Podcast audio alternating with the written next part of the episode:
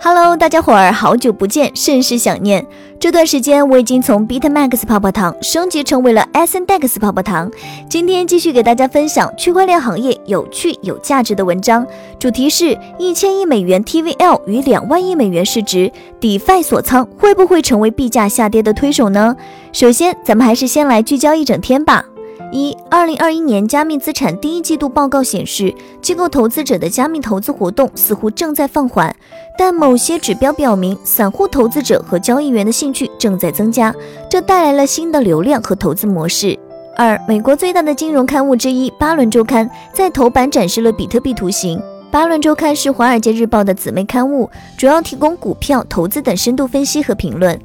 三，英国演员兼编剧劳伦斯·富勒在数字资产市场 OpenSea 上发行了第一部故事片 NFT《五个家庭》。据悉，此次拍卖有十四个 NFT，其中包括电影和海报的剧照。好的，接下来的深度文章来自区块链味道室的资深作者蓝调九九，敬请聆听。据火星财经的火星周刊最新消息，给出了两个币圈的关键大数据，即 DeFi 的总锁仓量首次突破了一千亿美元，而加密货币的总市值则超过了两万亿美元。双双创下了历史新高纪录。其实，笔者对于数据本身还是有些疑问的，因为根据 DBank 的数据统计，二零二一年第一季度以以太坊 DeFi 生态的 TVL 大约从上一季度的一百六十亿美元增长到了三百八十五亿美元，其涨幅约为百分之一百四十一。一般的认知是，以太坊 DeFi 长期的领域占比都在百分之九十以上。按理说，既然以太坊 TVL 才三百八十五亿美元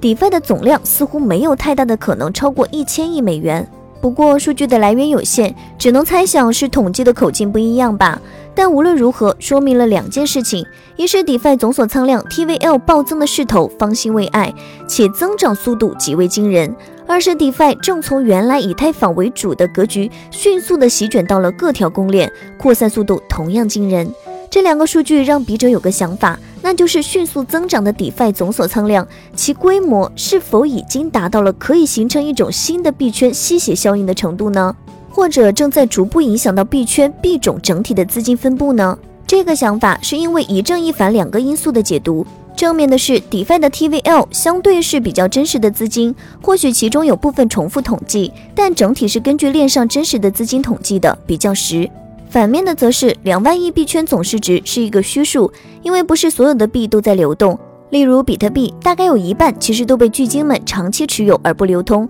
多数躺在冷钱包中。按照目前比特币占币圈总市值百分之五十以上的比例，这意味着光是比特币的总市值也许就要虚掉五千亿美元。胡乱猜想一下，也许这两万亿市值撑起它的真实资金只有六千到八千亿美元。所以，DeFi 所仓的一千亿美元，相对撑起币圈整体市值的总资金量，已经不是一个小数字，而是相当大的比例了。很显然，DeFi 的 TVL 增长的速度远远超过了币圈总市值增长的速度。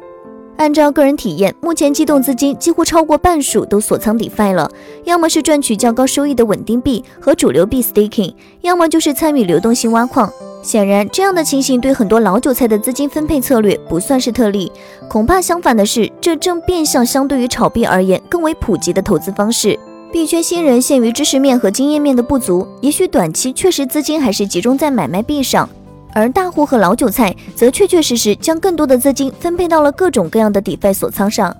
所以，不管从数据分析还是自身体验，部分资金从炒币转向 DeFi 锁仓是不争的事实。而发展到目前规模，也确实形成了一定的吸血效应。那么，这种吸血效应如何影响币圈呢？笔者觉得，同样是一正一反的两种影响。正面的是，新币种 TVL 吸收的规模几乎决定了其上市初期的币价。之所以产生了那么多暴涨几十倍甚至百倍的新币，就是 TVL 得利。例如，一个新币的业务，借助其锁仓流动性挖矿，能够突破一亿或者两亿美元的话，几乎可以断定上市币价相对于其私募或者是 IDO 价格，至少会上涨数十倍，然后才会随着挖矿产生的通胀及币量迅速增长而逐渐下跌。读者们可以对比自己熟悉的新币，看看这是否是普遍性规律。反面的自然是这些新币的 TVL 哪来的呢？除了主流币的锁仓大搬家外，也需要部分抛售老币购入新币份额，这自然造成老币资金失血，发展到一定程度就可能造成老币的下跌。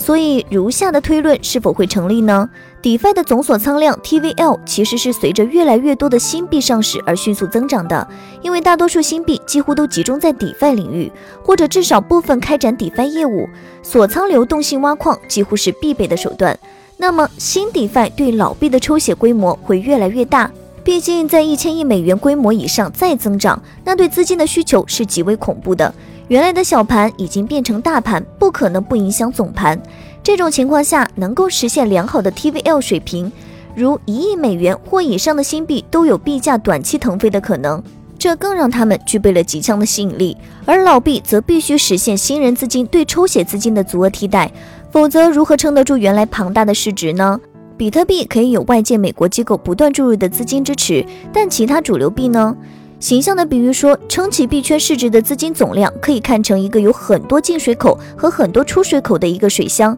进水口中有两条特别引人注目，一是美国机构和上市公司的投资，但这条进水道资金主要还是集中到比特币上；二是牛市吸引的币圈新人的资金，进水后主要购买各种币。而出水口中也有两条特别引人注目，一是利润兑现出金，赚钱的一些人已经开始出金，从币圈抽离资金。第二呢，就是 DeFi 锁仓资金的搬家。虽然 DeFi 锁仓资金并没有离开币圈，但其实是从老币中抽离而集中到了新币种。这种真实的资金搬家，就可能形成这样一个效应：老币的市值大，资金抽离后市值跌落的损失大；而新币的市值小，资金注入后市值成长的幅度小，所以总体市值就开始缩小。除了 DeFi 锁仓的抽血资金，还有新币本身的发行。每个新币都会以项目名义从币圈中抽血一笔资金，用于项目发展。随着这种抽血规模越来越大，是否会在未来的某天发生逆转？机构和新人注入的资金不够了，也许那就是牛熊大逆转的审判日。